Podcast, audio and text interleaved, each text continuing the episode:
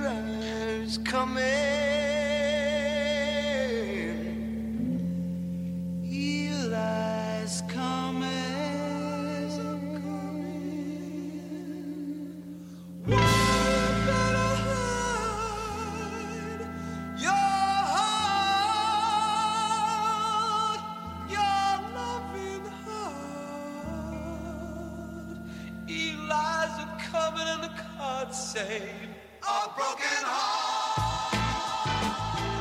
hey, it's ML Elric interrupting my own show. I know that's probably what I should wait for Sean to do, but I want to let you know this is last call for merchandise. We have great swag available, but the sale ends Wednesday, August 16th at 8 p.m. So if you want to get some of our cool gear, please get your order in now. You can find out how to do it at mlsoulofdetroit.com. Click on shop. Great stuff. It ships within 2 to 3 weeks. Last call Wednesday, so please, it's a way to support the show and look really, really sharp. You asked me to rob you the question out of my face. It's gone. What are you doing? Come on. That is not paid for by them. That is paid for by the people of Detroit. You might be qualified, ML. I'm not qualified for this job. Let me tell you something. You want to go right now? Okay? You want to go right now, Albert? Hey kids, it's your old pal ML Elric making my bid to be the next general manager of the Detroit Tigers because we made a trade. We traded Mark Fellhauer and we didn't get a 22-year-old A-level infielder who we don't really need. We got Eli Zaretz. That's like trading Otani for... he's not Otani. That's like trading for Otani. It's like trading Jamer Candelario for... Or no. maybe it's the Phillies trading a mediocre minor league prospect who haven't gotten past A ball for our best pitcher. So who won his first game in Philly and then pitched a no hitter in his second. Yeah. Lorenzen. So we didn't need him. No. And we got five infielders in the minor league system who are already ahead of the guy we got, who might be good, but to me that's a bad trade. He's a 22-year-old A-leaguer, right? He's getting kind of long in the tooth for playing that low. I don't know about that. He's 22. You know, Kerry Carpenter didn't really hit it big till he was 24. He was drafted in 2019. But, you know, we don't need prospects. The Tigers need hitters. Well, anyways, we have an all-star here, and we lost Mark, who I guess I'd say Mark is more like Cabrera. He had some good years. But now we're just kind of carrying him. You know, that's such a bad analogy. It's really that's an awful analogy. Because Mark didn't have any good years. Well, because he's, you know, baseball players lead their lives opposite of the way we do. We get better as we get older. They get worse as they get older. So I would say that Mark is more competent now, despite his many flaws that you're happy to point out. Oh yeah, than he was 10 years ago because he has more experience. But athletes live their lives in reverse. I guess that's true, which is maybe why they make so many stupid mistakes early on, like Jameson Williams and everybody else doing these things. That's just immaturity. How about Javier Baez? He makes more mistakes as he moves into his prime. And now he's on bereavement leave. Do we know why he's away from the team? Don't know that, but I'm not going to minimize the fact that he's in bereavement, but... I think Tiger fans are in a state of grief as well from having given him $140 million for the next several years. He's so erratic. We had Gibby in here a couple of weeks ago on the Drew and Mike show, and I figured he works for the team and he's going to defend the players as well he should. And I just said he's erratic. He's got an OPS that's embarrassingly low, and we're stuck with him for another 3 years, and he didn't disagree. Yeah. But, well, Gibby's kind of a straight talker, and I think the Tigers probably need him around more than he needs to be around the Tigers, but... Yeah, it keeps him engaged. Yeah. No, and he's a guy who stays active, but, I look at least with Baez, he said he's on bereavement leave, whereas last year, Rodriguez just disappeared, right? They didn't know where he was. They couldn't get him on the phone. They couldn't find him anywhere, and he's... Yeah, that's a strange... You know, there was a time where we never heard about athletes with mental issues. It wasn't until in the NBA about 5 or 6 years ago, Kevin Love and DeMar DeRozan, who played for Toronto, admitted that they had anxiety, they had depression, the pressures of the game weighed heavily on them, And athletes could never do that. You know, athletes still, in terms of pain, you know, they'll walk off the field as if nothing happened, and then they'll collapse on the sideline. So we mask that. We mask mental problems too. But now it's become a lot more common. I think it's where society is. We are a mess in this society. People are alienated. They're lonely. People. I was looking at these stats. People. It's stunning. The percentage of people with no close friends has multiplied 4 times since 1990. People who aren't married or have a romantic partner at 40 years old is down, you know, a large percentage since 1990. 25% of 40-year-olds are not married, and it used to be much less than that. And over half Americans say no one knows them well. What the hell does that even mean? Percentage of high school students, persistent feelings of sadness and hopelessness is up to 44%. So there's something very wrong with society, with civility, with hatred, with people misbehaving. We don't learn morals or etiquette in school anymore. And you see what happens on airplanes and in restaurants. Restaurant owners say once a week they got to kick somebody out for unruly behavior. So our society is a mess. And without getting political, 74 million people felt that Donald Trump is on a moral-based plane that they can agree with.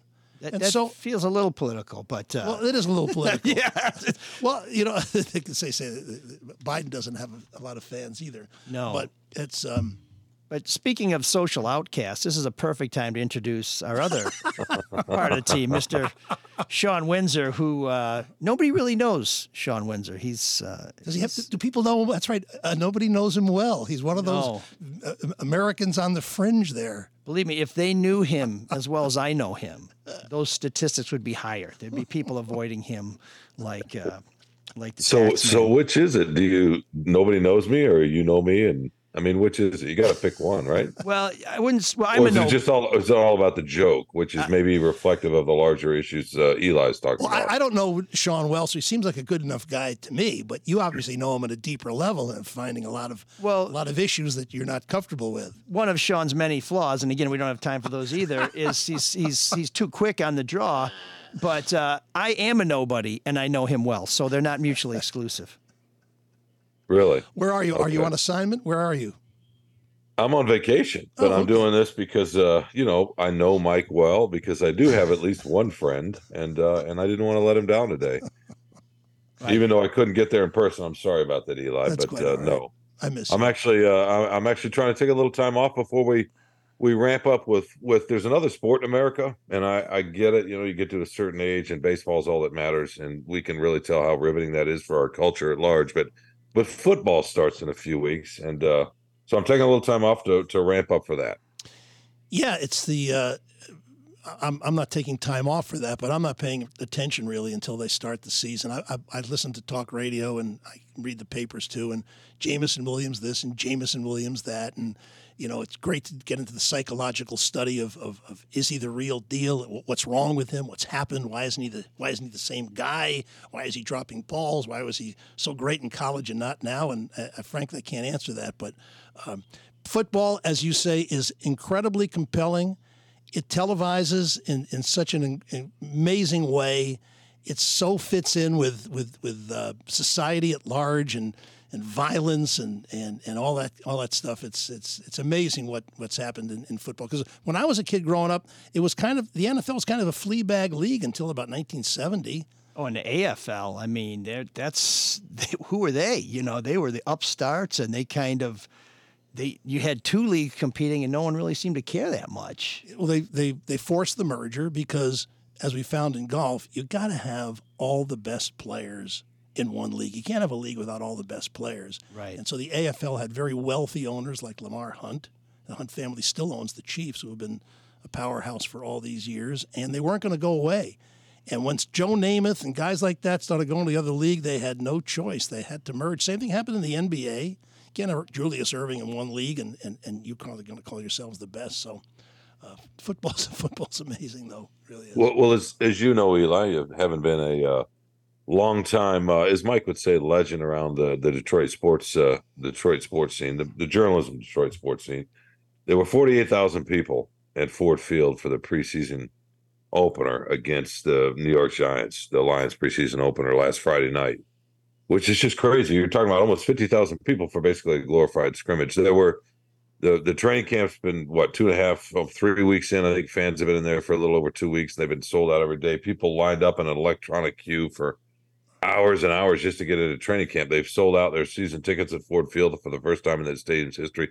Something's different. We can measure it in some ways, but then in other ways you can't measure, but you can feel it. And I'm just kind of curious what you've seen. You know, you say you don't pay attention, but it's hard not to notice the hype and the buzz right now. Oh, right? For sure. And I think it's one of the great NFL stories going in. They got the coach that wants to bite off your kneecap. He had exposure on Hard Knocks. It was tremendous for the Lions. Then they win 8 of their last 10 games. You don't win 8 of 10 by accident in the NFL. So there's some real stuff going on there.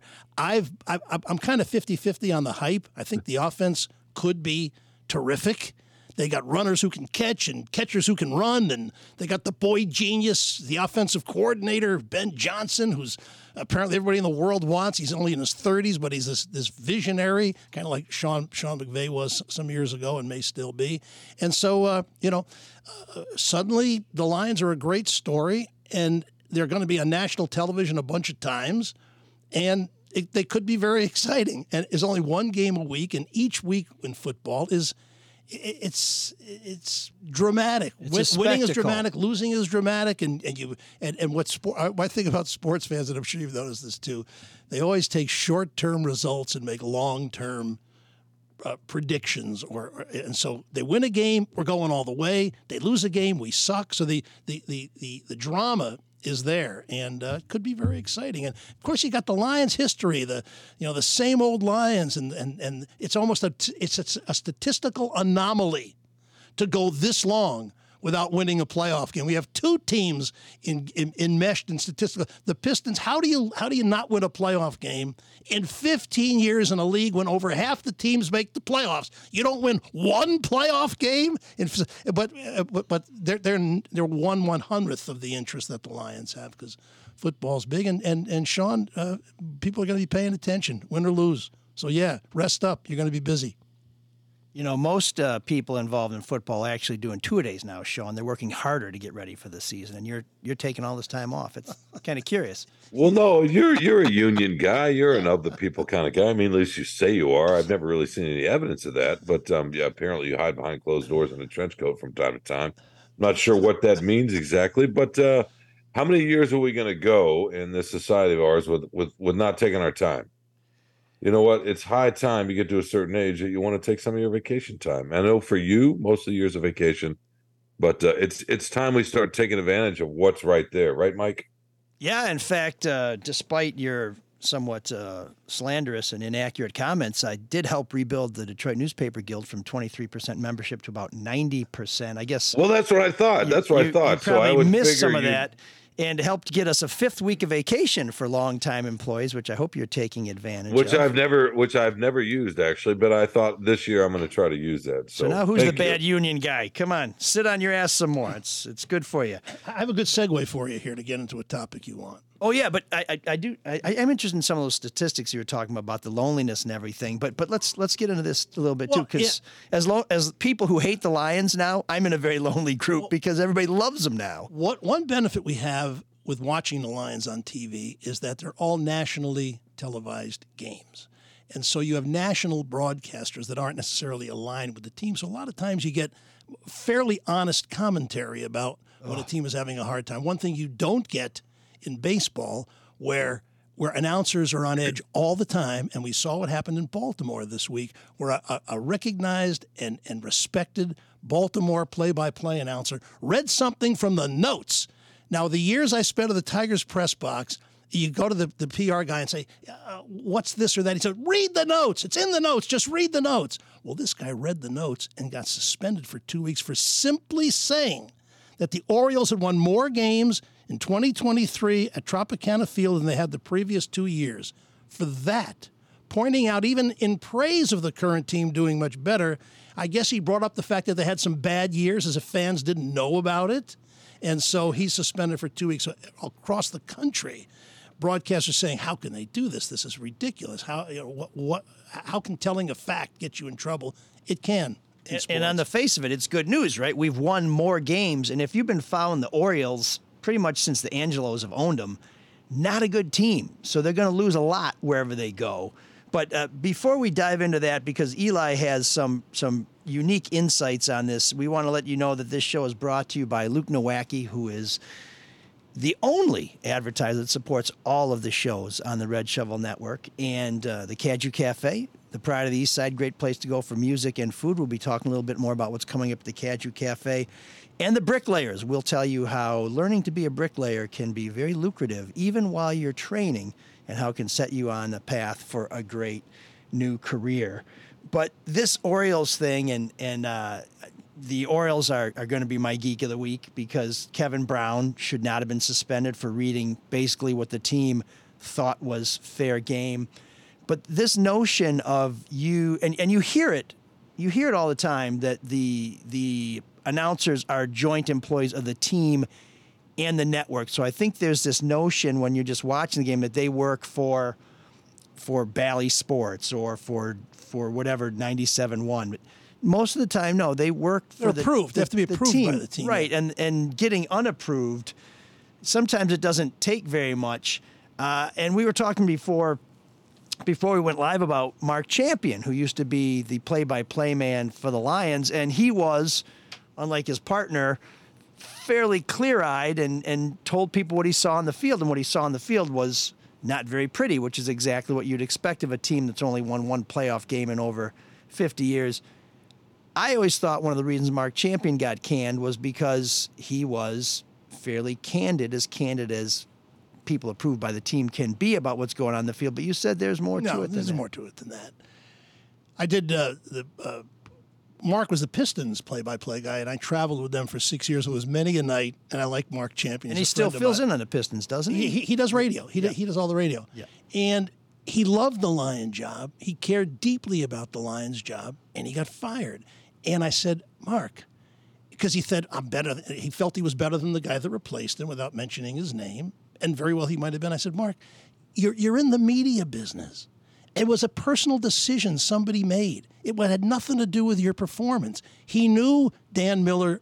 Miller knew Dan Miller from Washington. They were friends, and he put him in. What happened when Fred McLeod, the late Fred McLeod, got the Cleveland Cavaliers job? Because Dan Gilbert bought the team. Fred had been an intern of his at Channel 4, and he fired Mike Regi, who had been doing the games for years that people liked, because he wanted his buddy in there. And it's the same thing that happened. I said, Mark, you can't look at it as an assault on your ability. It's a choice that somebody above you made. I've been fired 6 times in media. Some were my fault and some not. But it's as long as there's suits in the corporate office in the smoke-filled rooms, you're at the whim. And so, but Mark cared deeply about the Lions. And the fact that he got upset, oh, no. That's the same thing fans were thinking. It had nothing to do, I don't think, with him being critical, because it hurt him. There was a time in the early 90s when he and I were the first 2 guys at Wayne Font's weekly news conference. And they had lost tragically in overtime to the Redskins. This is like the early 90s. And I said to him, because I had to know, I said, Mark, you seem so upset. Is that because you were, or because you're doing that because that's what the fans wanted? He looks at me and shakes his head. He said, that really hurt. So it really hurt him. He really cared. Yeah. So no, it's the person, just like the owner, John Angelos of the Orioles, it's his personal decision. I'm the owner. Hey, I didn't like the way it sounded. You're out for 2 weeks. That would be the first time Matt Millen replaced somebody with someone of quality, because Dan Miller is terrific. Great guy, very good at his job, and I think he gives a pretty straight account of what's going on the field. I don't see him. I don't see him shining it up too much. He's doing his job. Local announcers in this town, it's worship. It's strictly hero worship. See no evil. They'll make excuses for Tiger players all day long. They'll say, "Oh, he should have had that ball. That's a bad play." You'll never hear that. But you've been on Sean's side, where you've been media, and as I recall from your days, you were kind of a guy who brought it pretty hot on the teams. You were not very forgiving, and then you've worked for the teams. How do you make that balance of, you know, well, I know I work for the team, but I got to have some credibility with the fans because they see what I'm seeing. I could, if I didn't work for the Pistons, I would say their defense is so awful. If they don't improve this, they're going to finish last and blah, blah. But when I work for them, I'd say, you know, they have some defensive challenges. If they don't address them, it could lead to some problems down the line. So I learned how to say the same thing without a hard, nasty edge. But when I started with them, they were making the Eastern Conference Finals every year. When they went in the tank, it was a terrible experience, and I couldn't pump up guys like Charlie Villanueva and Austin Day anymore as being heroes when they weren't. And so when Goris came in and fired all of us, it was kind of a relief. And did you ever have any pressure from someone in the front office to say, hey, Eli, you know, I think I can read through your double talk. You're saying we blow. My thing, Joe Dumars was the general manager, and my thing was, would Joe be okay with what I say? And Joe was a pretty reasonable guy. He didn't have to kiss ass. He just had to be fair. So, you know, that was the feeling I had. Plus, I had protection. I knew that unless I didn't step over the line in a long way, I had Pete Skorich, who hired me, and Dumars, who I got along well with. But I certainly asked Joe a lot of questions off the grid, like, why? What were you thinking to sign Allen Iverson? Did you know he was a gambling and an alcoholic? He had double addiction. So I'd ask him questions like that, but I wouldn't necessarily say it on the air. Jeez. One thing that's interesting to me, Eli, is, and you're talking about the influence or the bias, I guess, of the local sports broadcasters with the teams. It's a little different with the athletes, though, right? I mean, I'm thinking of the Pistons and the Lions. Greg Kelser, who works with George Blaha. Blaha is just going to, you know, be straight down the middle, maybe pro Pistons. Kelser, at least he's not going to sit there and talk about why'd you sign Iverson. He's not going to get into contracts necessarily, but he will criticize what's before him, and it's similar with Lomas Brown.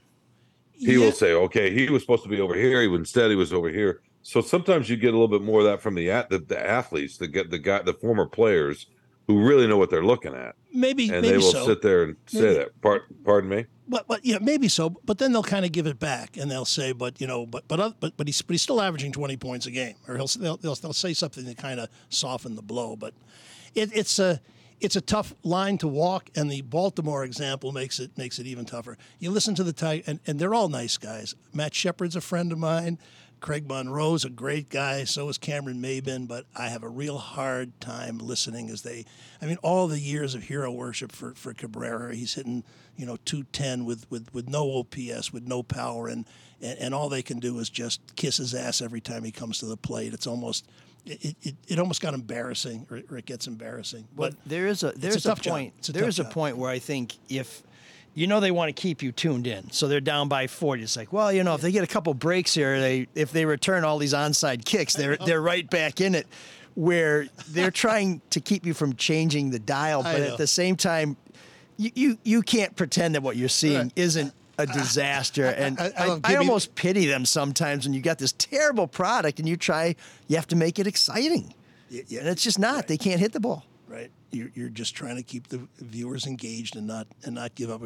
You'll hear Gibby say, and he'll say, "Well, we're down 7-0 in the night, but you never know. A couple guys get on, you know, hit a 3-run homer, you're back in the game, you know." So you're kind of score a touchdown. What I was watching the end of the Super Bowl, this is 10 or 15 years ago, and Troy Aikman is say, oh, there's a world of time left, or there's a ton of time left. And I'm thinking, no, there's 1 minute and 2 seconds. You're down 7 points. You don't have the ball. No, there isn't. But you're right. They're trying to sell the broadcast all the time. We were at a restaurant up north last week, and they were playing an old ACC game, and it was not that old, but it was a few years old. It was Clemson and North Carolina State. We noticed North Carolina State was down by a couple touchdowns, and it's in the fourth quarter.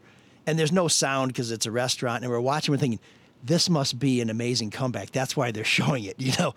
And it wasn't. The game just played out. North Carolina just kept turning it over. I was like, who put this shit on? I mean, who wants to see this a second time?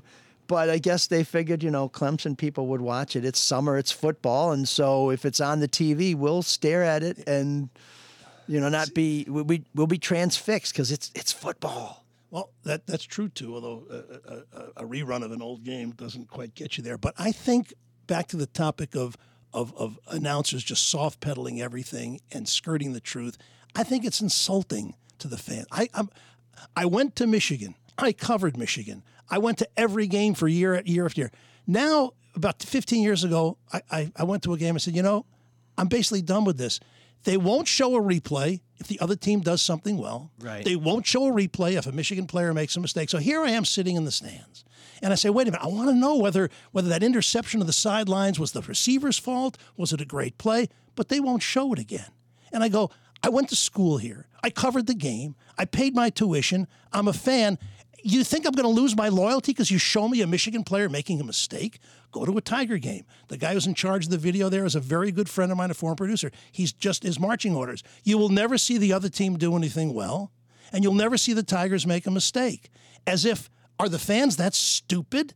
They paid their money. They're down here. In fact, I said to my guy who does the videos, I texted him one game. I said, I guess I'll have to go home and watch the replay to know what happened here because I'm in the stadium and with a good ticket, and I don't know because you won't show it to me. Yeah. So it's I think it's like Oriole. Come on, they're watching the game. They pay the fees.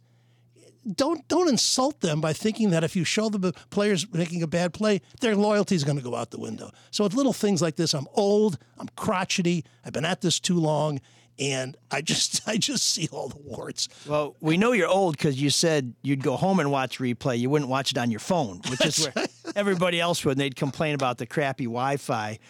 But I'm wondering how both of you guys handle it when you write something or you say something on the air that's critical of the team, and then you have to go into the locker room the next day, or you have to go to the press conference. I mean, what are some of the most tense moments you've had where you told it straight, or as straight as you thought people could take it, and then you got to walk in there and you know you stirred the hornet's nest? Well, Sean should go with that because you're a modern day guy, and I wonder, do the players read the paper? Are they aware of all of that? And have you gotten any negative face-to-face feedback when you've entered a locker room? It's probably worse because they don't read the paper, but somebody in their posse said, "Did you read that shit they said about you?" And it's always worse. Right. Purveyor of bad news. Yeah. Go ahead, Sean. What? A lot of them do read. Certainly the team reads, the PR folks read, yeah. The management reads, the coaches read. You know, I mean, I hear directly from coaches from time to time, sometimes even through email, which is sort of interesting that because, you know, email's of the moment a little bit, but it's also kind of dated at this point. So I get a chuckle when I get an email from a coach or somebody, but I haven't had a run-in with a player in a while. And I learned a really valuable lesson. This is a long, 10, 12 years ago, maybe, Eli. And do you remember Dominic Raiola? He was the center. Sure. Not this center story for the Lions. Again. And he was kind of, I think he flipped the fans off at one point. I'm trying to remember. He had a series of kind of interactions where he looked like a fool a little bit, right? And they were controversial, right? And I wrote a column being critical of this, and that he needed to mature a little bit in that way. And I called him dunderheaded. What he'd done, I think, was dunderheaded, and he took offense to that. And after he looked it up, the Lions called and set up a meeting. And so I went to practice, and it was in the indoor practice facility, and I'm waiting on the side of the field, and here comes Raiola walking off, and he gets up to me, and he's so mad, he's almost breathing. Ooh. You know, steam's coming out of his ears, right? And his face is turning red, and he can barely talk to me. He's so mad, and it was, these are big guys. I know. He's a center. And when you see that kind of anger out of a human being that size, it's intense. And there was a PR guy next to me who was trying to do the best. And of all people, Matthew Stafford walked by and looked at me and looked at Dominic and said, "Hey, he's not worth it." You know, just in other words, just be cool, which of course is a nice insult to me. But what was interesting is, we shook hands. We hardly said anything. And he did say to me, "I'm a 10-year vet. I don't deserve that." And he took issue with that one word.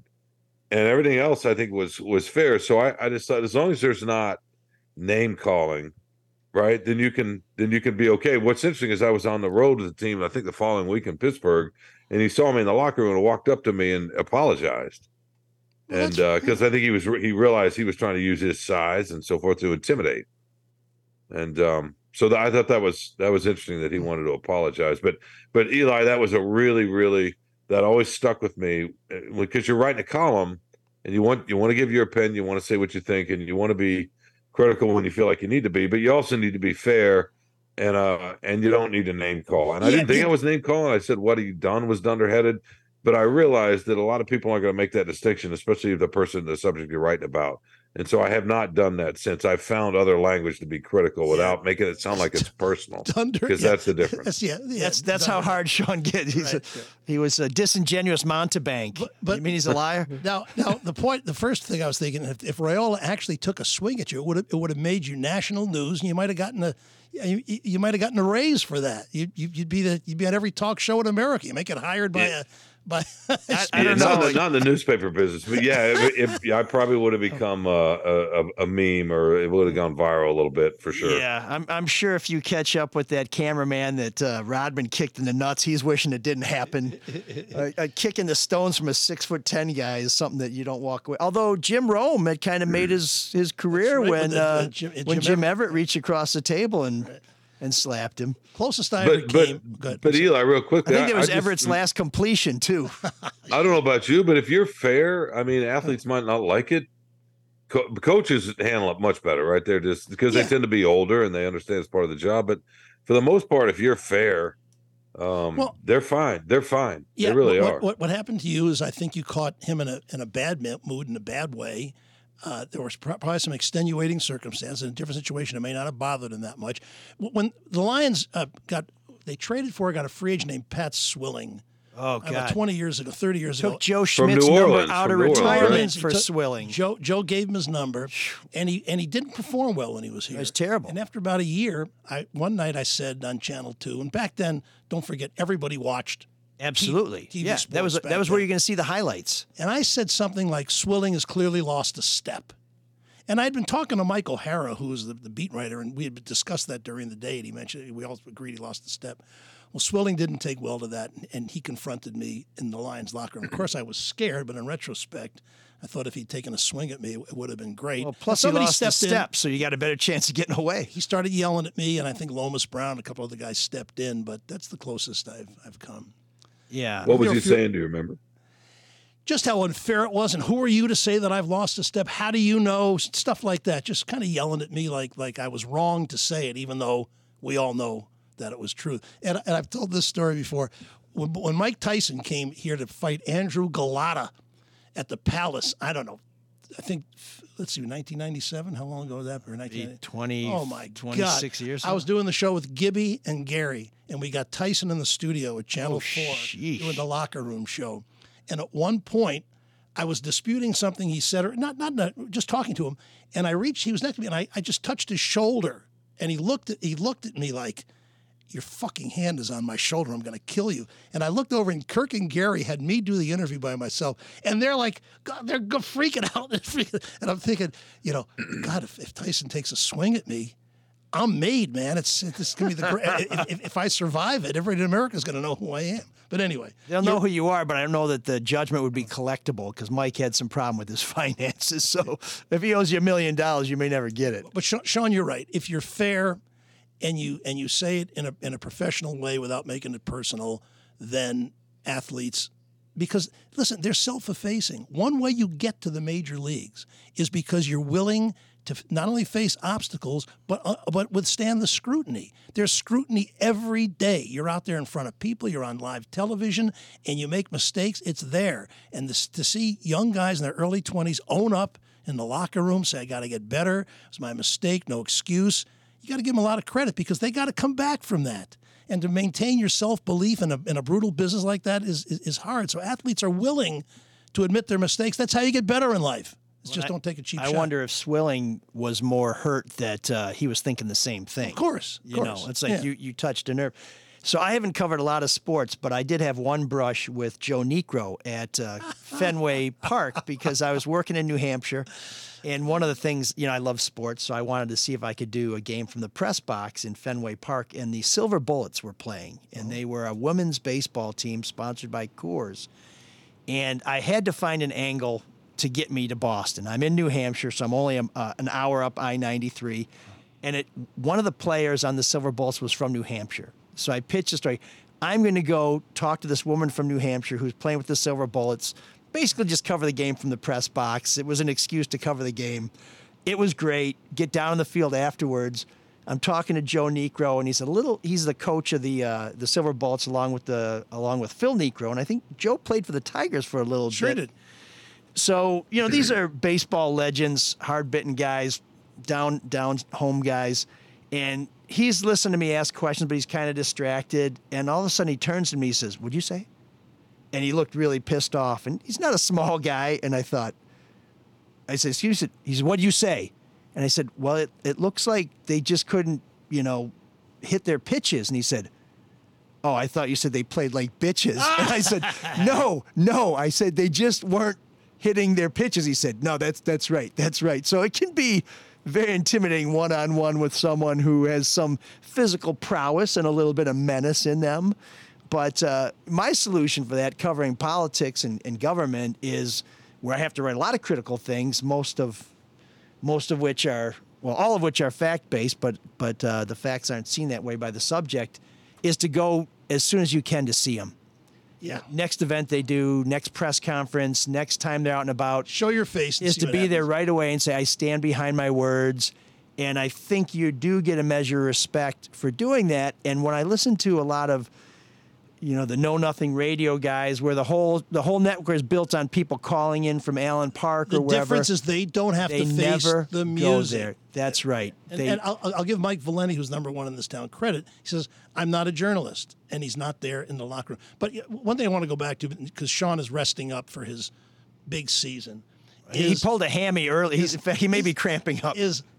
At my stage in sports, and I've been this for a long time when I became a reporter, I look at the Lions, because they weren't the team that I grew up with, as a sociological experiment. Ugh. It's an experiment in loyalty, an experiment in patriotism, experiment in the way people react, how the spectrum from those who believe they're going to be 16-0 or 17-0 every year and those that are still fans but they think they're awful, they criticize them all the time. It's how will the people react? How are they dealing with this? What's going on in their minds? Because in reality, and I'm sure Sean will agree, sports is essentially meaningless. It's just entertainment. It's important to the players and the coaches and the Joe Niekros and all them, but to us, it's just an illusion of importance. It doesn't put food on our table. It doesn't help our kids get better grades in school. It doesn't pay the rent. It doesn't make us better, get along with our boss better. It's an escape. And I just look at it's fascinating how Lion fans are so deeply engaged. It's got a lot to do with Detroit and the Midwest inferiority complex and all that. But As you have to, as a reporter, and I'm Sean feels this way, you're somewhat engaged, but you're looking for the story. What matters to Sean is the story, not what actually happens on the field and as a fan. And that's what you could explain is how you started this as a fan, but if you act like a fan as a reporter, you're not going to do a very good job. No, although in our business, it's interesting because there are a lot of sites. Shoot, there are a lot of. I mean, Bill Simmons is probably the most famous example of somebody who made a name for himself writing as a Boston fan, right? He did not hide it. He put it out there, and it was relatable to lots of folks, and he parlayed those Boston area blogs he was doing 20 years ago into a national platform and his own website and documentary series and all that. So I think about the American tradition of journalism relatively, I don't know, it goes back 120 years of the idea of objectivity, when in Europe, newspapers have never really been that way, at least politically. They want facts when it comes to news stories and so forth, but you have papers over there that are aligned with one political party or another. It's kind of always been that way. We had a brief period of time here, but that's kind of how I think about, that carried over into sports in this country, and I don't know that sports are covered in the same way we cover it in other parts of the world, where there's so much more. There's so much more out front about who they're rooting for. We're talking earlier about the local sportscasters. That to me, that's how sports coverage is in a lot of parts, in a lot of the rest of parts of the world. So when you say I care about the story, there's an implication. I'm not saying you are saying this, Eli, but to some, there's an implication. That means you don't care about the players or the outcome or anything.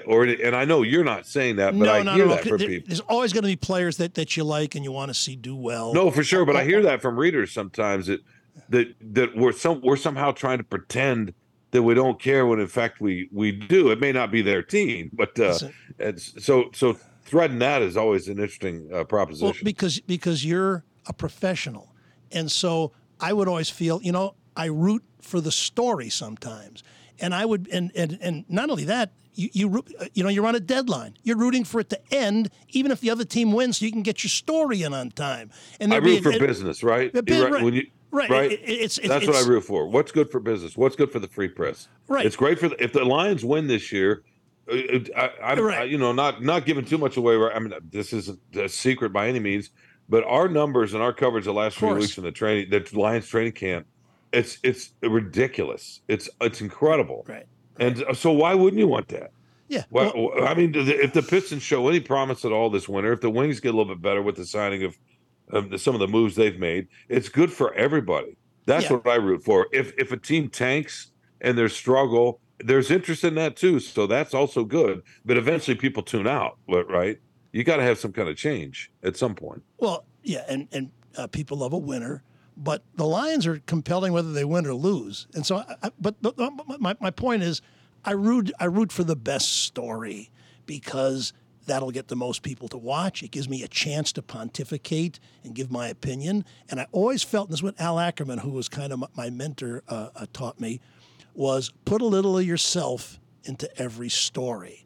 Don't just tell what it is, because people want to know what Eli thinks or what Sean thinks or what ML thinks when you're writing a story. So that there's a lot that goes into it, but it's far more than being a fan. And I don't think a fan can really understand the elements that enter into our heads when we're covering stories and writing stories and rooting or not rooting for a particular result. Well, and one last thing, they're misconceptions too. They think if you're too overly critical, you're going to somehow lose your access, right? I hear that a lot. Yeah. So there's some ideas about that fans have about the relationship that we have with the athletes, the coaches, the front offices, the teams, the athletic directors at the university level of these folks that we cover. So, but I'm with you. I root for a story, but I will say, Eli, too, one thing that's changed over the years is, especially as a columnist, a lot of fans don't just want old school hot takes. I mean, I know that sells well and at the national TV level to some degree, Stephen A. Smith, that kind of thing. But fans are so much more sophisticated now. Skip Bayless, that dude's made a career out of being a dick. Oh yeah. In fact, a great topic we should do, and I got to go now. This whole betting thing is just so ESPN now. It's its own betting site. I tell people I broke the law 10,000 times smoking marijuana when it was illegal, and to think you can smoke weed and gamble on a game. And everywhere you go, you drive down the highway, driving from Chicago, food, gas, weed. Oh, yeah. Watch sports, beer, cars, betting. I wonder what's going to happen to those ESPN sideline reporters. Our team's going to say, now what you saw, are you now feeding that back to the odds makers? I mean, when we had our meeting, our one-on-one before the big game, are you telling somebody, oh, so-and-so looked a little sore, or we're not sure?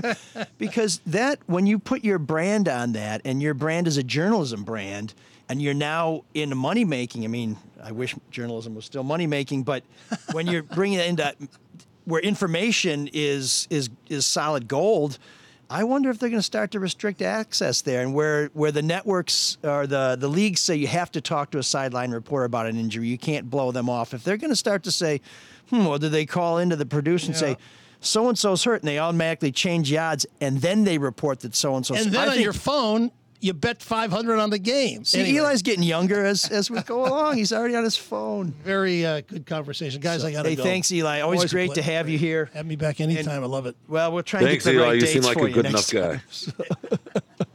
So Eli and everybody here on this show is brought to you by Luke Nowacki of Pinnacle Wealth Strategies. There are many difficult things in life, including backing up a camper, fighting with Hawk, reading sentences that use semicolons, and preparing to be financially secure in retirement. You might even be able to rely on a cool side gig like being director of merchandising to help out.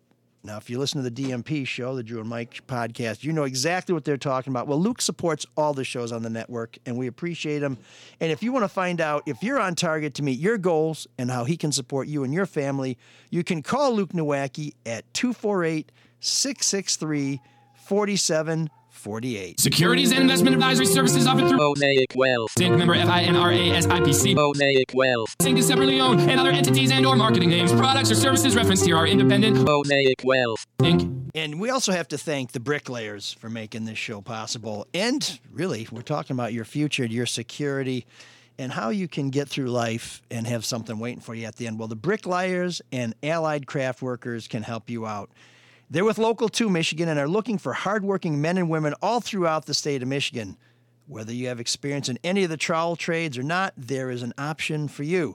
If you have no prior experience, there are free training opportunities with job placement starting at $26.16 an hour, plus benefits, and earn while you learn as a registered apprentice. Experienced tradesmen and women in building new or restoring old masonry, installing tile, marble or terrazzo, caulking or finishing concrete make anywhere between $26.16 and $37.20, plus benefits like Blue Cross Blue Shield health insurance, 2 pensions, and an annuity. Year-round free training, workshops, and certifications with the possibility of more. Referral and signing bonuses of $2,000 for journeymen and $1,000 for experienced apprentices. Visit bricklayers.org, that's BRICKLAYERS.org, to learn more about what Local 2 has to offer or take the next step in building your future today. Oh man, the geeks have inherited the earth. Did I do that? What a dork. Does him wanting to play with us again mean that he's turning into a geek, or we're turning into cool guys? My Geek of the Week was going to be the Baltimore Orioles for suspending one of their broadcasters for basically doing his job, communicating information to the fans. But I'm going to change it up, and I'm going to bring it back to the Big Ten. We wanted to talk a little bit about Jim Harbaugh and the Big Ten with Eli while he was here, but we got off into some really interesting areas, including some of those statistics he had about why people feel so alone. It's kind of sad, but you know who's feeling lonelier than anybody right now? The 4 teams left from the Pac-12 who don't have a home anymore and really don't have any friends. And Sean was writing about this last week, and basically, and Sean, correct me if I'm wrong, took the approach of, oh, I know we all think this is apocalyptic, the end of days and everything, like, but it's a business. This is what happens. Just get over it. At some point, you're not going to care anymore. It's just going to be the way it is. Is that a fair characterization? Well, yeah. I mean, when Texas A&M all of a sudden was in the same conference as, you know, Florida, Gainesville to College Station is, you know, halfway across the country. So we didn't say much about that. My point is, conferences have been expanded since they've started. It's kind of like the universe. It's just the way things are, and you know, rivalries will stick around. And I just. What I like is that it's we're not trying to pretend anymore. We're not trying to hide anymore. We have a much better understanding. We accept what college football and basketball are at or about at their fundamental level, and we don't want to sit there and try to lay some idea of purity and innocence and romanticism onto something that where it never should have been in the first place. So I think it's a lot more real right now, and I think that's a good thing. And it's not going to kill the marching band. That's still going to be part of college football. Well, nobody's going to kill the guy in the Cal marching band or if they do, then nobody's going to see it because they're not going to be on TV. This is where you and I and Mark disagree vehemently on most things involving college athletics. But you say it's acknowledging reality. I say it's destroying tradition. I think it has some real world implications for some of these non-revenue sports where people are going to say, hey, you know, women's hockey, we can't send them out to Stanford. And by the way, UCLA and USC don't have a women's hockey team, and we don't have a crew team, and we don't do this and we don't do that. I think this is a horrible thing that's happening. I think tradition does matter in college football. I think geographic alliances are meaningful, and not just emotionally, but financially. And I think that what's happening with these conferences right now and what's happening with college football, where all we're doing is chasing money, because that's really all this is about. It's not about chasing money. All due respect, it's really not chasing money. They're chasing viewers. That's what they're chasing. Eyeballs or dollars. No, they're chasing viewers. If they don't have viewers, then they don't have a sport. I mean, not college football and basketball as we know it. The reason they're doing this is because the ratings are down a little bit, right? They're chasing. They want to put games out there that people will watch. Now, you can say ultimately this is about money, but no, the issue is fans in the seats and viewership. And those are all sports are fighting for them. The NFL maybe is the only league. Everybody else is declining. That's really, it's just survival. It's not greed. They're not stockholders here that are trying to increase the profit margin. And I'm speaking of all those other sports. Yes, it is. At the big universities, they're funded largely by football and basketball programs. So all those other athletes who come get scholarship money in part at a lot of these schools because of the kids playing football and basketball. Until they start dropping those sports because of the travel costs and you know the money that comes into these are not. You say they're self-funded, but this is a snake eating its tail. They bring in more money, so they build bigger facilities for the players. They fund lacrosse, right? They help fund lacrosse. I mean, that's just how it goes. The Olympic sports have been funded by basketball and football for a long time. It's not all the schools. So you have schools like Eastern Michigan, Mike, you know this, where they pull money out of the general fund so they can play football. How fair is that, by the way?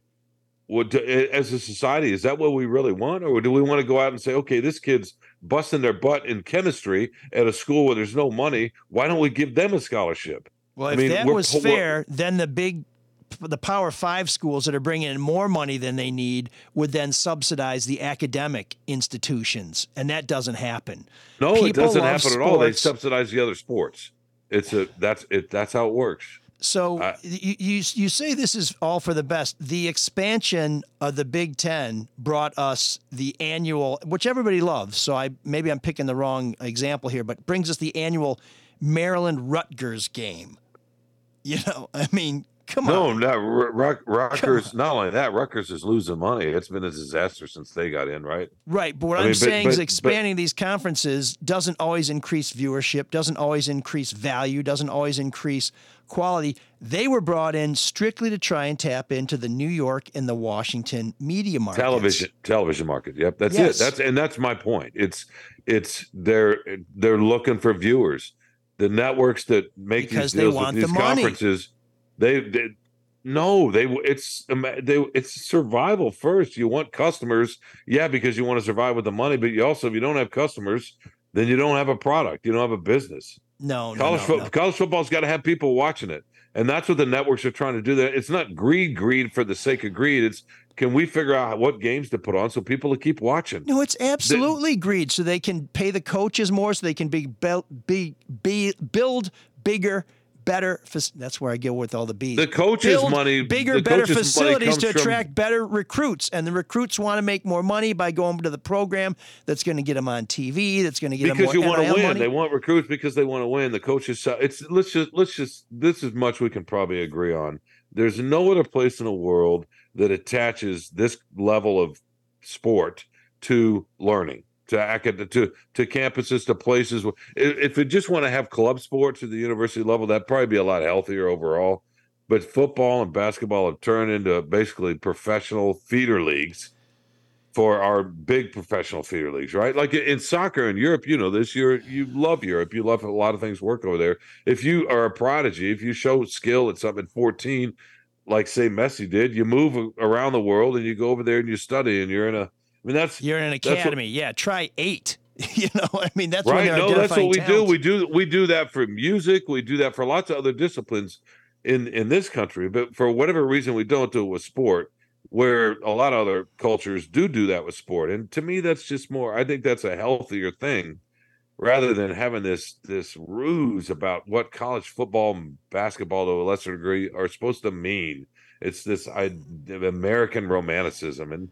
It's not American romanticism. This is the way some of us feel about our college sports. We cheer for that team because we went there, not because we have the biggest budget and can pay our athletes the most and can get on TV all the time. There are people who go to football games at Adrian, who go to football games at Alma, because it's part of their experience as a college kid. And I know that they're not going to compete with a Power Five conference, but this whole rolling over and just saying it's all a business, it's all a money, that's the problem. And that's not a lesson we should be teaching people. That's not what college is there to teach people. Who do you think supports this? I mean, Michigan State, maybe it's a little bit different, but you go to a Michigan football game, what's the percentage of people in the stands that didn't go to the school? And certainly the viewership of that game.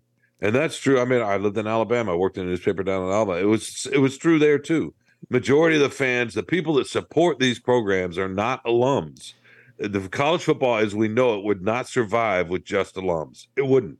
I know, but it was doing pretty well before all these conferences started combining and chasing all the money. And that's a disaster. It's going to end up being a complete and utter disaster. And so you guys who are chasing the dollars, who are stripping these conferences down, who are turning college football into a minor league, Sean doesn't agree, but you're still my Geek of the Week. And you're the Geek of the Week for thinking it's been hadn't been a minor league for the last 40 years. But go ahead.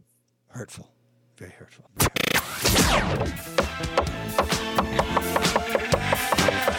He gets there's an all-night party in room 7609.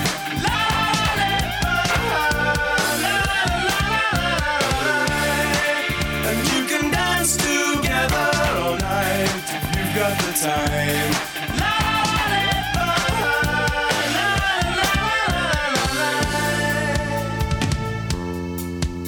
Welcome to Room 7609, where we kind of take you through an exploration of new wave music, introduce you to bands you never heard of, and play some music by bands that you love that never quite got this single on your Walkman. But we're gonna change things up a little bit this week. We're going to take a look at Britpop, which is kind of the period right after New Wave, because Britpop is making a resurgence. Blur is back on the road. A lot of these bands that you know and love are reconstituting and playing again and tapping into that audience. And this experience, this exploration of music is brought to you by the Cadieux Cafe, where there's always great music playing. There's always great stuff going on in the kitchen. By the way, they're kitchen's open in just about any place, later than any place on the east side, 2 to 10 on Sunday, 4 to midnight Monday through Thursday, 4 p.m. to 2 a.m. on Saturday. Excuse me. That's 4 p.m. to 2 a.m. on Saturday. But here's what I want to tell you about what's going on there this week musically. Karaoke on Wednesday, Billy Brandt and the Sugarees, One Ton Trolley, Brothers from Another Planet are playing on Thursday. Friday, it's Revival, Music of the Allman Brothers, with Slim Gamble from Lady A playing as well. Artificial Agent, Animal, Rock and Roll Prep School will be there on Saturday. Sunday's Ryan Gimpert and Friend. I guess if you're friends with the Gimp, that's good. You got to wake him up. Monday, Evan Perry and Friends Open Blues Jam, and Muscle Madness, all-you-can-eat mussels on Monday. That's all at the Cadieux Cafe. For more, check out CadieuxCafe.com. That's CadieuxCafe.com. Full menu available until midnight, until 10 p.m. on Monday through Saturday. Actually, check the website, folks. Make sure. I'm a little distracted here. I'm lost. I hate to admit it, but I'm lost without Mark. And Sean just keeps me hanging on the telephone, as Blondie might have said. But no more Blondie, no more New Wave this week. We're going to get into a little bit of Blur with Girls and Boys.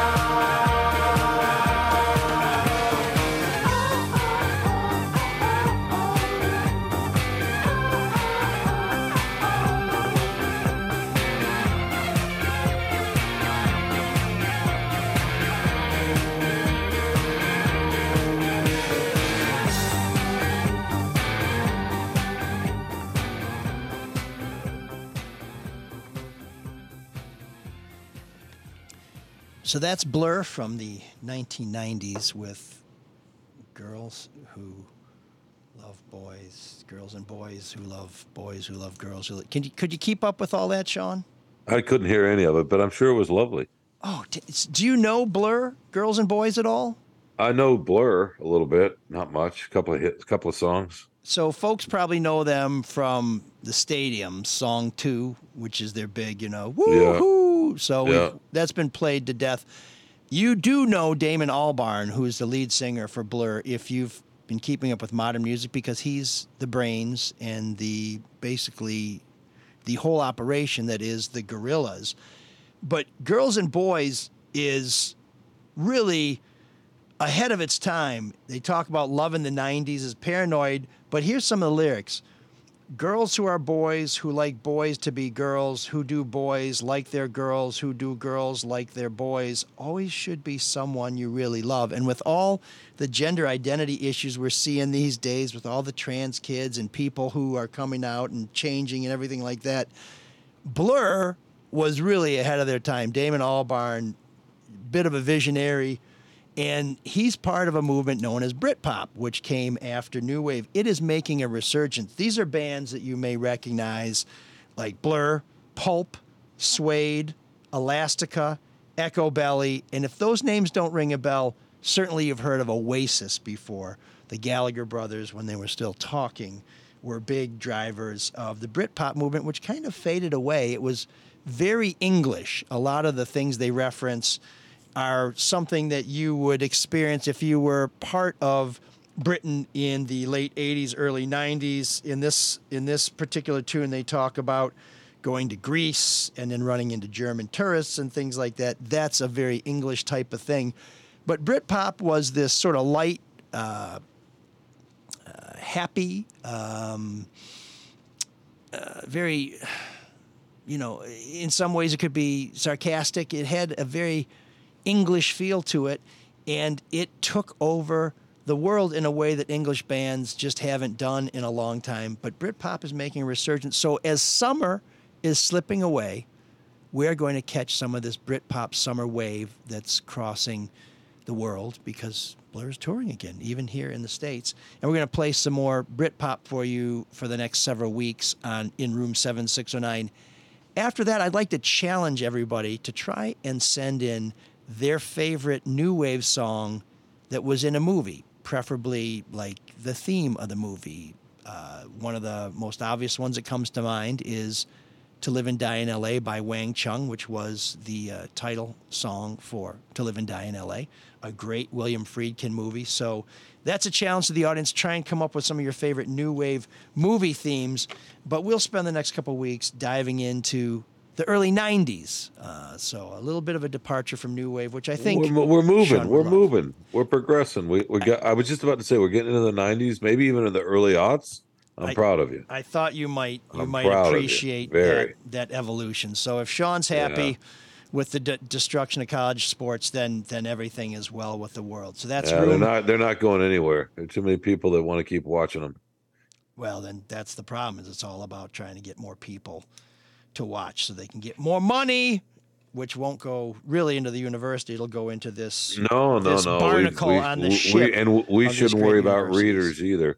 By the way, we need to have a show because we don't have time here. You have things to do. I got to get my car to the shop and all that. But we need to do a show about this idea of people, whether people have friends anymore or not, and the loneliness, and whether this is new.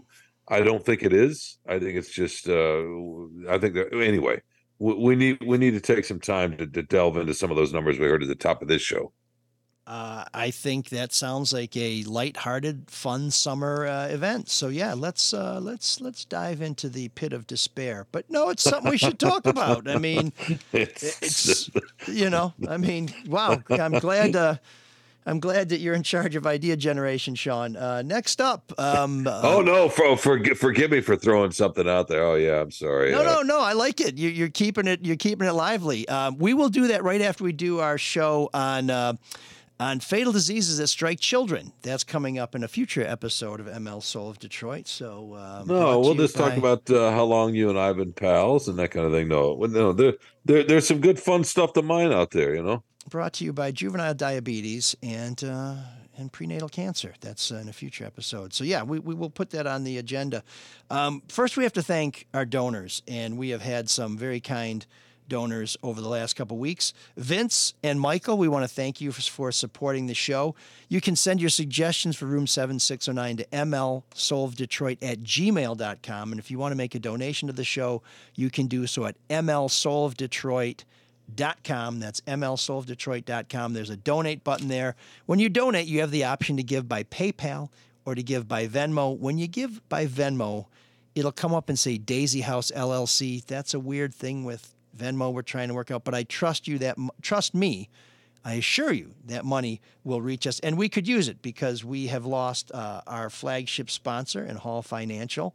So we're hoping that you can help pick up the slack so that we can afford to send limos to go pick up big stars like Eli Zaretz to join us from time to time and share some of his insights into media and sports. And he's someone...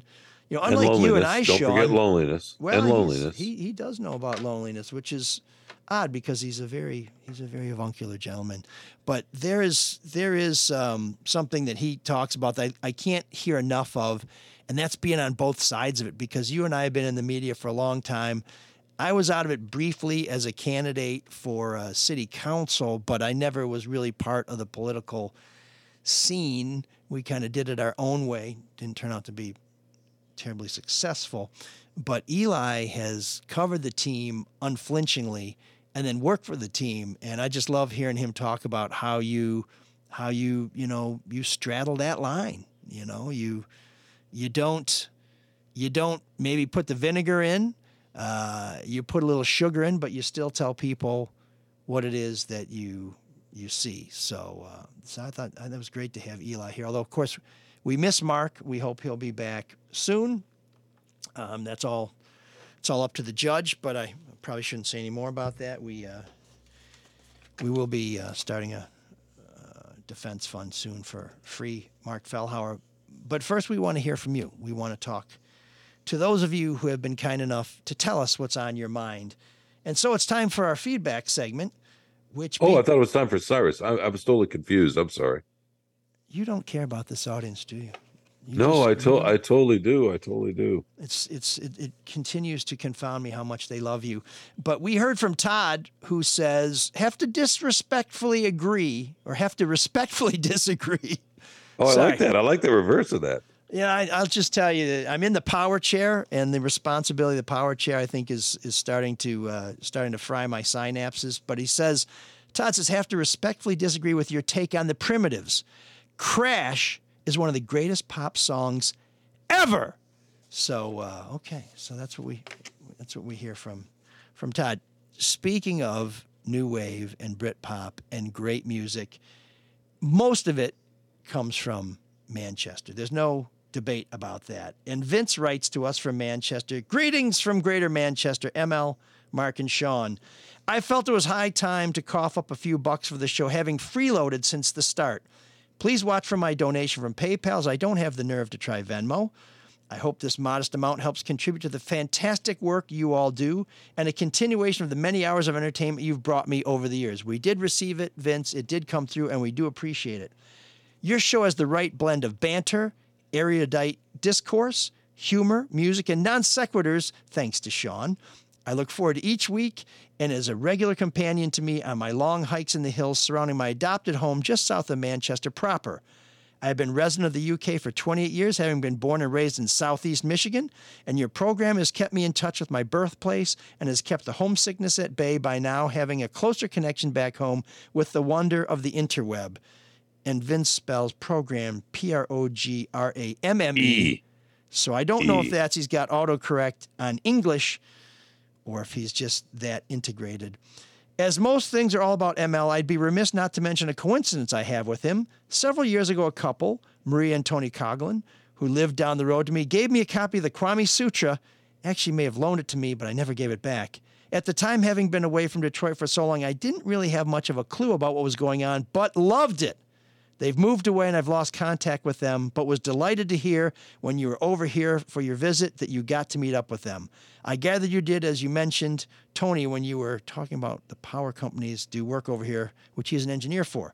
Anyway, I'm blathering now. Just wanted to thank you all for the amazing work you do and the hours of entertainment you've given me.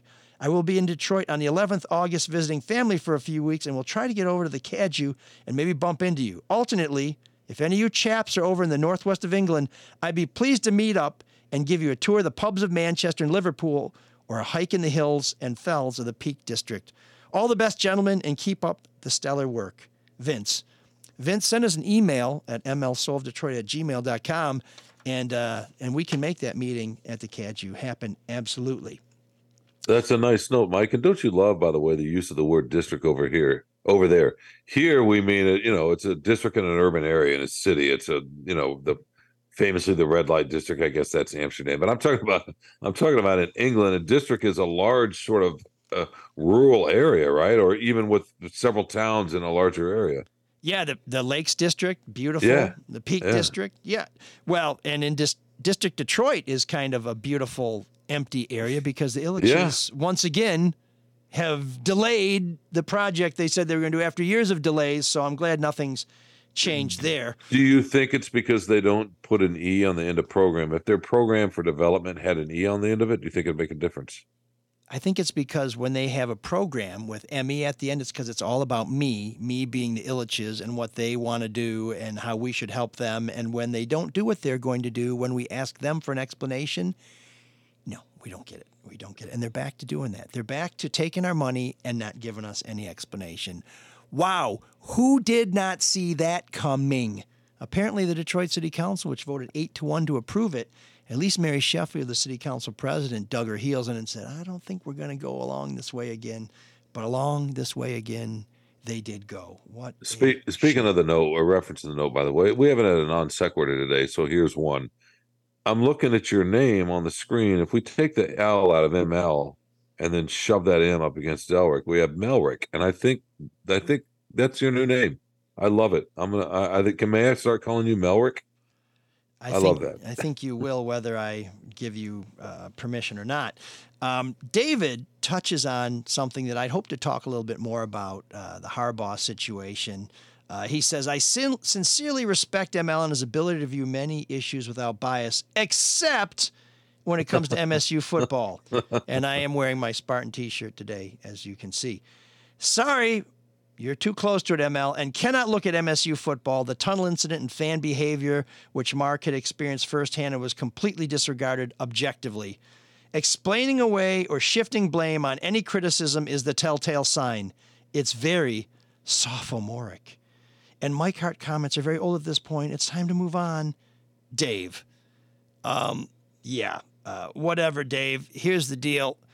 You got an institution that says it follows the rules, expects everybody else to be held to the letter of the law, doesn't follow the rules, doesn't hold itself to the letter of the law, and is continuing to flout the laws. Jim Harbaugh is a disgrace. This is a university and a program where they run the university. This is a place where anybody like flicks a booger on them and they act like somebody dropped an I-beam on their head from great heights. Oh my God, somebody touched me. Oh, I've been clotheslined while I'm walking across the field at Spartan Stadium, even though they're doing what they do every week. Oh my God.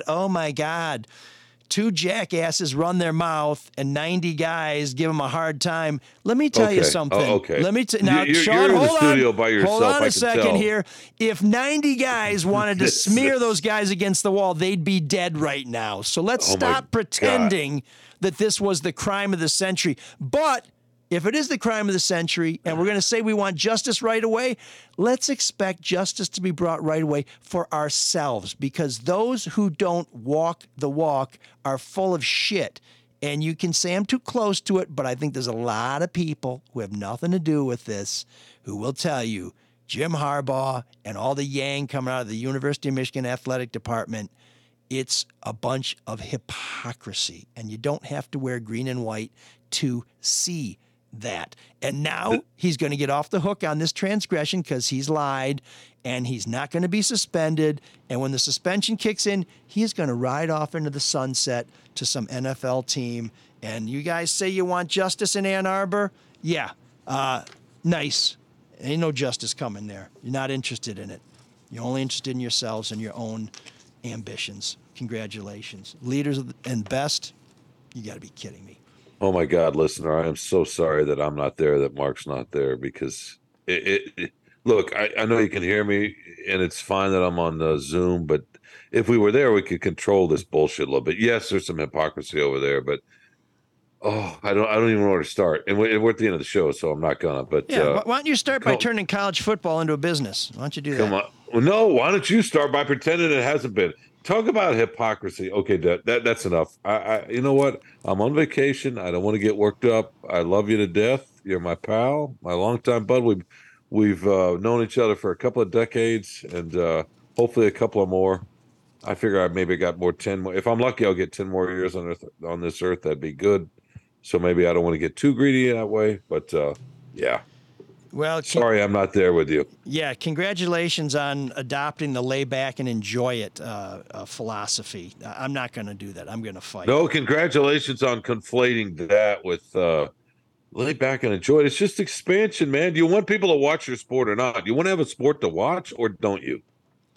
College football is not going to go away if these conferences don't congeal into two mega conferences. The reason we have college football the way that we have it is because of television right now. And if we don't have television, right? If networks aren't going to that's, you know, this. You're normally not this naive. You understand this. No, I know you do. Somewhere in that big old brain of yours, you understand this. I understand they're chasing a dollar, and I don't think that's right. I think college sports can exist without combining into Godzilla and Mothra. But that's what you want, so that's okay. It's not. It doesn't. It just doesn't matter that much. I mean, Ohio State, Michigan are still going to play each other, right? I mean, what's it really going to change? It's not going to change that much. A little bit longer, more time in the. I don't know. The whole thing is. And you were talking about geography earlier. College football, the way college football. Think about this for college football. You love college football so much. The teams that wins the championship comes back the next year with the best players, the best new young. The best. Can you imagine the Kansas City Chiefs won the Super Bowl and they're the number one pick in the draft next year? If we ran our pro sports or any other kind of sport like we run college football, it's ridiculous. So geography, we love geography. You know what? The best players are congregated because of cultural reasons and weather reasons and all sorts of other reasons in certain parts of the country. And the schools that have built-in advantages. None of it's ever been fair, ever. The idea of sport and the way we like to compete, and if you have a down year, then you get a chance. You get the best player the next year and that kind of thing. We don't do that. We just Ohio State, Clemson, whatever. Maybe not Clemson right now. Georgia. Georgia plays Clemson. Alabama's up there. It's always the same. Is that what you really like? That's why you love college football? Dude, it's a sham. Here's what bothers me. I don't think I know anybody who cares more about other people than you. I don't think I know anybody who wants things to be more fair than you. And when it comes to college sports, you're like, it ain't fair. Just deal with it. Get over it. That's a corrupting influence. That's what bothers me. If they can get to Sean Windsor, they can get to anybody. We need to get rid of it. I mean, how about that for radical? Well, and have all the other sports that you love. I think it's great. Just be club sports. You know what I mean? Mark my words, that? Sean, in 5 or 10 years, barring some legislation, the number of non-revenue sports that exist in these conferences will be down. They should be club sports. And if you're at Michigan and you want to row, you should row against Wayne State. So right? you want to deny you're there to get an education. I mean, and learn. I mean, I understand sports can be part of it, but it used to all be at the club level.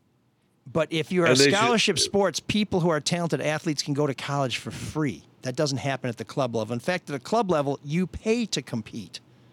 So I understand, but this is a whole different conversation, but should we really passing out free education because you have a genetic advantage? If you have an advantage over someone and that's your ticket to college and to a better life, we should try and encourage that. In the same way that if you happen to be, if you have more folds in your brain like Einstein did than I have in my brain, and you get a scholarship to Princeton or wherever, the University of Dusseldorf, wherever he did his stuff, Prussia State, I don't know where it was. Yeah, then he should, because some people do have advantages in different areas and they should help you. But it doesn't mean we should leave people behind, and it doesn't mean we should basically just say, hey, all the spoils should go to the richest. Here you are saying, should we give somebody an advantage because of this? When you're paying college athletes, when you're giving them scholarships, you are giving an advantage to the people who are faster and stronger. Are you for that or against it? I'm confused. No, I understand. That's a good point about Einstein. We do, and we need to get those folks with that kind of talent. But I'm just to the places. But Einstein went to a place where he's going to study and be surrounded by that kind of people. I think when it comes to athletes, we should do the same. If you have a particular talent, Olympic level talent, at something, we should have academies. I think you used the word right, and well, separate it out. I don't like that. You know what those kids go through? They're pulled apart from their family, from their peers at a young age. They're put in a sport where they're probably still not going to make it. And then by 17, 18, 19, they're washed out. They have no friends. They're distant from their family. All their dreams and hopes are shattered. They're not prepared for life. The academy system is nothing we want to emulate. It is torture. It's bad stuff. Sean, I'm going to end with this last piece of feedback. We love it when you rate the show. Please rate the show. We have over 600 ratings. We're averaging 4.7 stars. Here's a 5-star rating from Mrs. Peter Wentz 24, who says, "The show is very gay friendly. Thanks." So you're welcome, Mrs. Peter Wentz 24. So please give us the feedback, give us the rating. Please share the show. And I have to tell you, and I'm sorry I didn't say this earlier, we are on the last days of our merchandise sale. This is a limited time opportunity. If you go to our website, you can find a link to buy our super cool swag. It supports the show. You will look fantastic. The sale ends Wednesday at 8 p.m. That's Wednesday, August 16th at 8 p.m. After the last order is in, it'll take 2 or 3 weeks to print them up and ship them. So please, if you've been waiting, this is last call for sweet Soul of Detroit merchandise. It's very slimming. It makes the old young, the ugly beautiful, the slow fast. Pretty much, it will make all your dreams come true. Isn't that right, Sean? Yeah, there's no such thing as ugly. It's subjective. Come on. It will make those who are subjectively not attractive to people who judge on superficial things look really, that's much better. Really that's much that's to much everybody. That's much better. Cyrus, where have you been my whole life? You are a beautiful man. And I say that because I know you.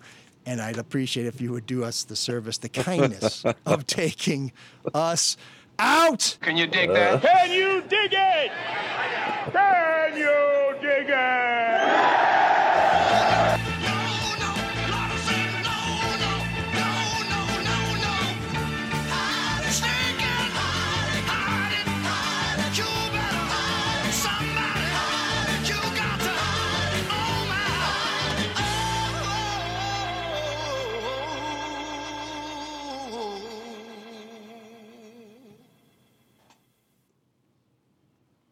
Joe, are we out? Yep, we are out. Okay. That.